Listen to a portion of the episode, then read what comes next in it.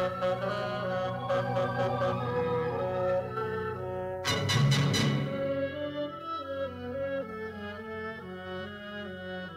everyone, and welcome to a new episode of Thinking Aloud About Film. I'm Jose. I'm Richard. And we are continuing with our series of Mexican films that is being hosted by Mubi. It's been a wonderful series. I would argue that this one the Skeleton of Mrs. Morales, is one of the best entries in that in that series. What did you think, Richard? As with the others, it was a really fun film, but also this one was very, you know, very visually striking. Some very interesting compositions. It's sort of, the the writer had collaborated with Buñuel, and I think that's that's clear. I think from from from the film. Tell us a little bit the, the plot before we begin to talk about the film itself. It's actually based on a British short story by Arthur Machen, who is a, a Welsh writer called the the Islington Mystery. So the the original is set in Islington. It's about a taxidermist. So the, this friendly, cheerful taxidermist with a nagging, overbearing wife. They don't get on. He ultimately uh, kills her. This is possibly discovered because he, for some reason, displays her skeleton in the window of his shop, or what may be her skeleton, because she has a recognizable l- l- lower limb defect, and he's put on trial for murder. It's vaguely inspired by cases like Dr. Crippen, that kind of thing. I mean, it's a very black comedy. There's, there's some great humor in it. It's quite disturbing in places. Mm. Yeah, it's good. I mean, I really love the tone of it. Arturo de Cordova, who's a really, really huge star, right? I mean, he's one of those Mexican actors who uh, actually also had a Hollywood career, right? He was, uh, I think, under contract to Paramount. He, I think he was in Frenchman's Creek, but he's certainly one of the greats of uh, Mexican cinema. Also worked with Buñuel on uh, El, uh, the criminal life of Archibaldo de la Cruz and he's fantastic. And he's in this film. He's very jovial and good natured, and you know, kind of everyone loves him, right? And uh, he's very patient with with with his wife initially. Uh, he's he's very much in love with his wife.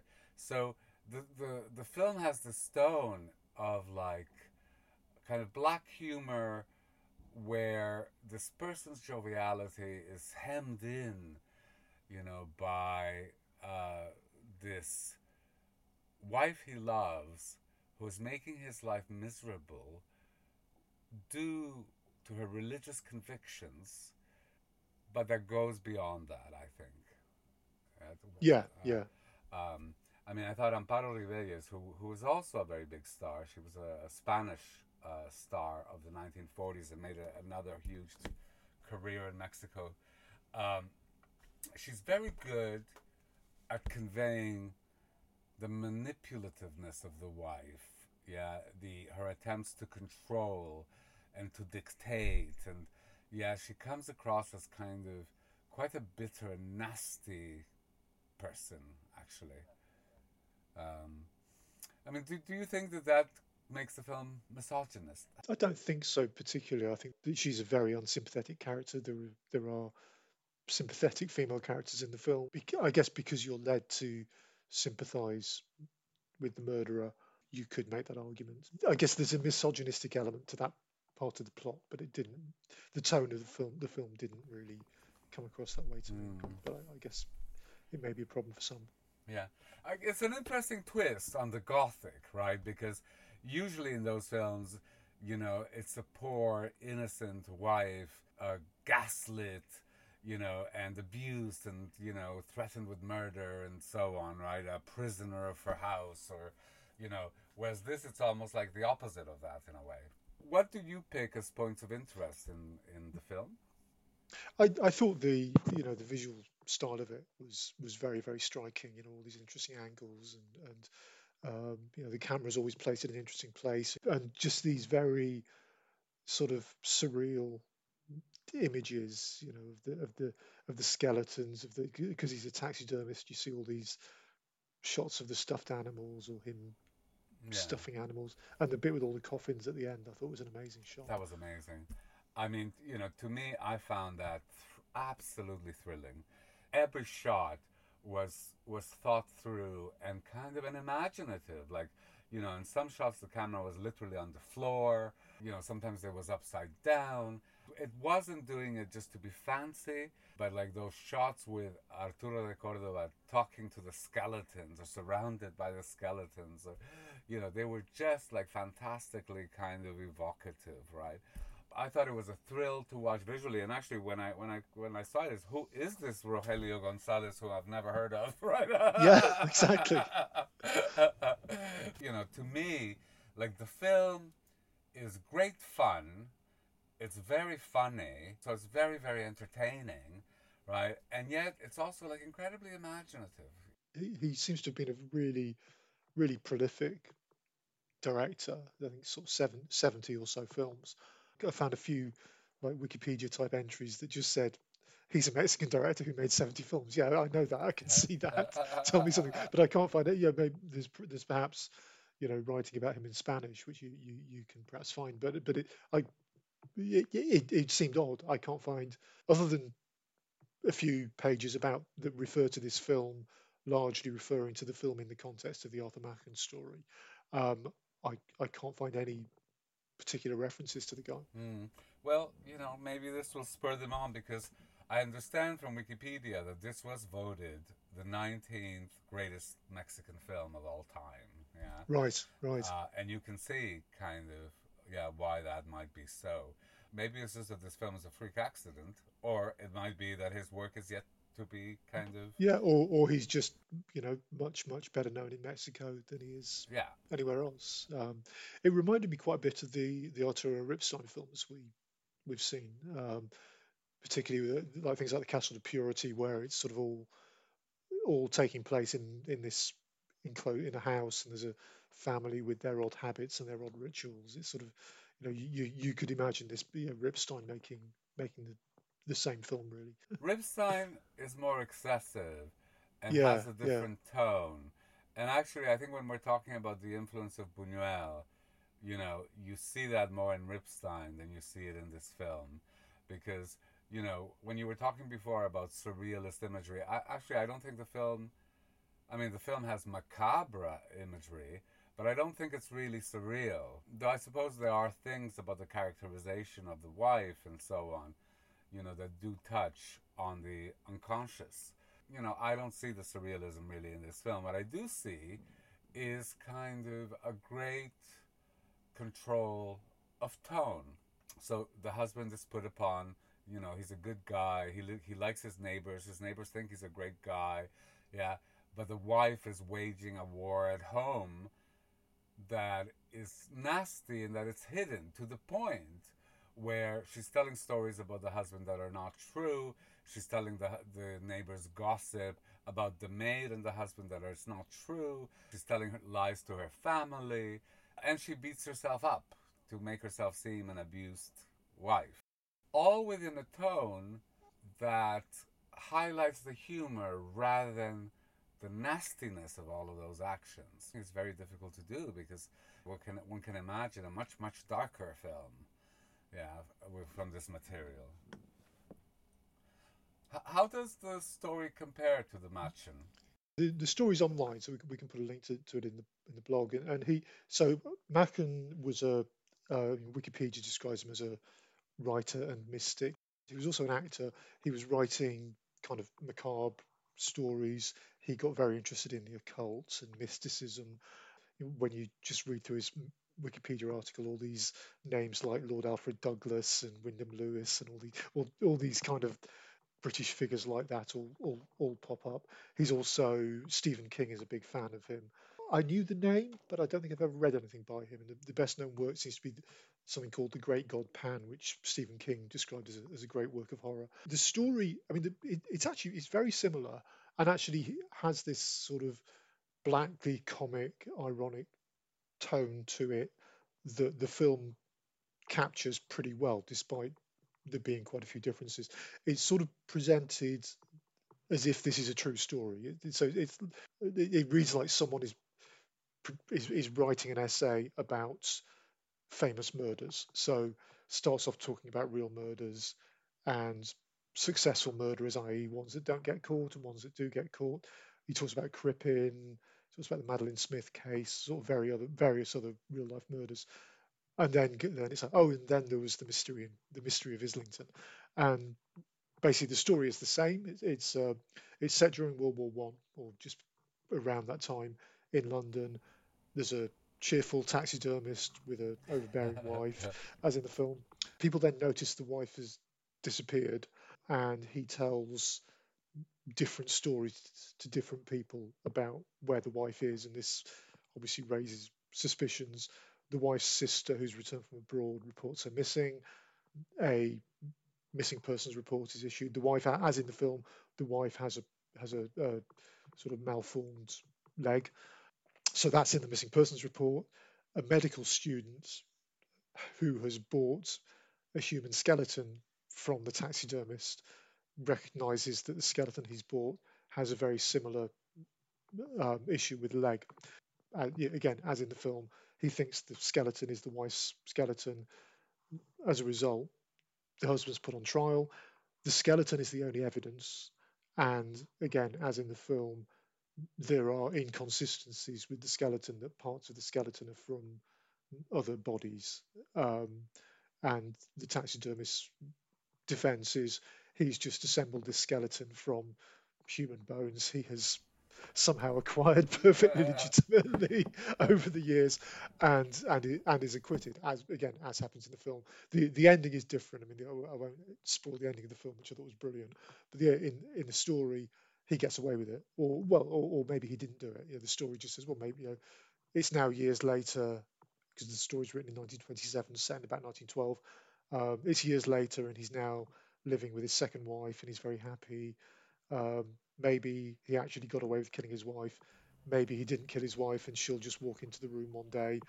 I guess we'll never know, and, and, and that's it. But it's, it's a, I say it's a, it's a fun story. It's very short. It's, yeah. it's uh, it yeah may, makes me want to read more of his work actually because I think it's very very well written and I really like the tone of it. It's kind of like those M.R. James stories where it, it's told as if it's just some guy telling you a story. You know, mm. it doesn't feel it doesn't feel like a piece of fiction. I really like the descriptions of the Pentonville Road. yes, yeah. in that period.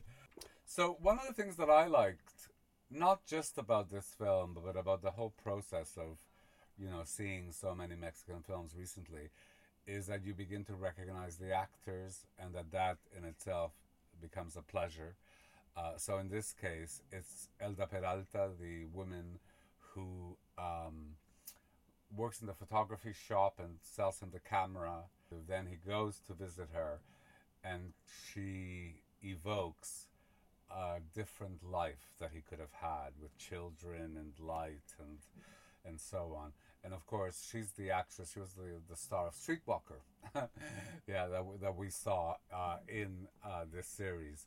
Uh, so for me, it's, it's one of those things that the more you know about any field, actually, it could be writing or a subject, but the more pleasurable it becomes, yeah, mm. because you know things get familiar. It's like I don't know. and that, that scene with the children was interesting because it, up until that point, it sort of felt like it could have been a historical film. Really, there, there wasn't much to show you that you're in the present day um, the way people were behaving with the church and everything. It kind of felt like the 20s or 30s.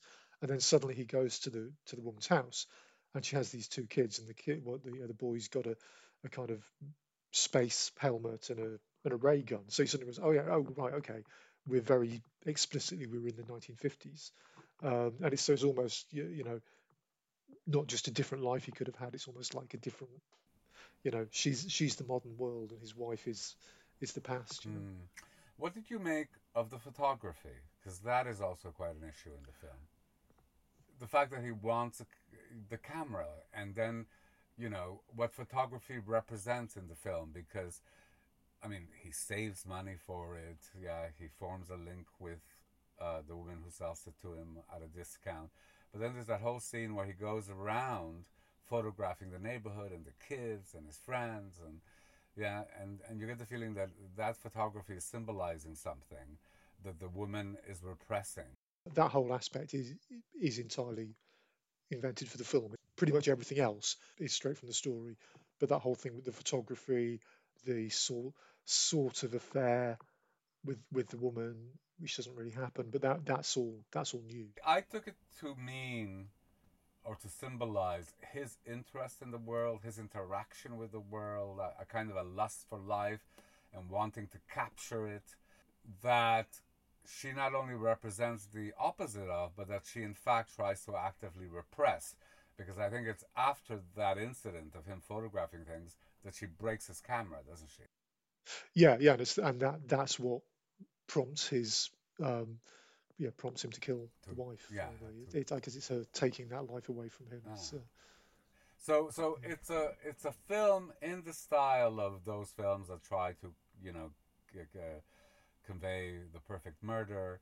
You know, you can see contemporary, well, not contemporary, but American Exile, like Double Jeopardy. Yeah, would be uh, the film. Yeah, is something that the idea of Double Jeopardy is in this film. Yeah, so it has kind of all of those interesting tropes, but the tone is different. Mu you know, and what I thought was so interesting about the tone is that it's both warm, yeah, you like this guy, yeah, and it's also macabre. I mean, it's, it is about murder, right? So the thing about making a warm film about the perfect murder is kind of something I'm not, I, I haven't experienced very often. yeah, which is interesting, and, and uh, again, this is something that comes from the story. The, the- story is very much about how how to carry out the perfect murder, and the the Crippen case, which is the the one he leads off with. His his point there is that Crippen would have got away with it if he hadn't tried to run away. You know, because he, he was interviewed by the police because he'd given these inconsistent stories about where his wife was, as as does the guy in the film and the guy in the story, um, and then was was panicked by that, ran away with his lover disguised as a boy, um, and and was was subsequently caught being the you know the first murderer to be caught via wireless telegraphy, which is a great, a great fact. Um, did you know this story? Uh, Um, no. Crippen was having an affair with his secretary, killed his wife. As I say, was interviewed by the police because he'd given these inconsistent stories about where the wife was, but the police decided there was no no evidence. Uh, but he he freaked out, ran away, took a boat to to the states, was spotted by the captain of the boat, uh, who vaguely re- he'd shaved his moustache off, but he kind of recognised him and could tell that the the, the the secretary who was dressed as a boy had the the, the, the, manner and shape of a woman or words to that effect. Um, and so just before they went out of radio range to the UK, he telegraphed the police saying, I think this is Dr. Crippen and his lover. And this is why I think that. The police inspector who'd been investigating took a faster boat. And I think it, I think the boat was to Quebec. So then when he Ah. arrived in Quebec, he, he got there first, and as Crippen came off the boat, he arrested him. Oh, wow. So it's kind um, but anyway, the, this is you know, a bit of a digression. But the, if uh, there are some sources that say, you know, this film is based on the Crippen case, and it's kind of not quite. It's sort of the the story effectively is saying this is how Dr. Crippen got caught. This guy avoided getting getting caught by staying in the same place rather than panicking, although he did kind of get caught because he made the you know I mean, why, why would he? It's it's a bit bizarre. The implication of the story is he's deliberately created this skeleton with the wife's leg bone, but with other body parts in order to kind of hide in plain sight. But you kind of think, why didn't he just bury everything? Because he presumably No. got rid of the other body parts somewhere. No, the reason why is the double the double jeopardy thing is to make people Right. to yes. convince people yeah. that he's murdered his wife because of the leg, right? But then actually to show that it's not her leg. Yes, yeah. I guess so. Uh, yeah. So that's how you know he gets freed, and you know how he avoids future uh, court cases on it. Um, though of course, the film has to find an acceptable resolution, an acceptable Yes, yeah. ending for its period. Uh, Yeah, So yeah. um, it doesn't quite go without being punished. Though I'll say no Ex- Exactly. Yeah, yeah. In terms of the tone of the film, the other bit I loved was this kind of slightly tasteless running joke about the woman who kept needing to go to the toilet. Yes. well, it's actually part of the reason why, and like you, you know, I like this film very much, but I think there is an undertow of misogyny, right? Because, you know, so the villain is this woman, the butt of the jokes is also this woman. And then the object of desire is kind of a bland ideal, yeah? Altogether, there is a soupçon of that that you can't erase, but I don't think damages the film too much. It's it's it's no, and, and I think uh, as we we had a similar discussion, I think about um, the, the, the previous film in this series we talked about, and and I think there's an undertone of it, but of misogyny, but when you compare it to I think other films, other Latin American films of the period, you know, it could have been could have been a lot worse. Yeah, well, there's a line in the film where it says, you know, in Spain you could kill your you could kill your wife for adultery, and and the film I think goes out of its way to say he loves her, he desires her, he's very forbearing, etc., etc., etc. So you know, he's he's not he himself is not like some evil misogynist, but I think the film does have that, you know, that undertow really. Um, but in any case, I liked it very much. I thought it was a great film. And the, the thing that impressed me is Luis Alcoriza, the screenwriter. I mean, I think it's the same year that he writes this film and Buñuel's The Exterminating Angel, right? So, you know, to have written like two masterpieces in one year, I think is really kind of quite extraordinary because I do think this is a very great film. Yeah. Yeah, yeah, and and you say, given given that pedigree, given you know, given the writer, it's it's surprising. It's it's not as well. It's not well known at all. Yeah. And, and, yeah. Well, people don't pay much attention to writers.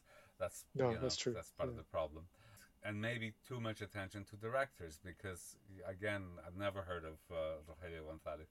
I think it's a very great film. It's on Mubi. I urge uh, everyone to see it, uh, even if you're not interested in Mexican cinema. I think this is a very likable, agreeable film. Yeah, yeah, and I, and I, think of the is it three or four of these we've watched so far. I think the, this if if you're only going to watch one, I would watch this one.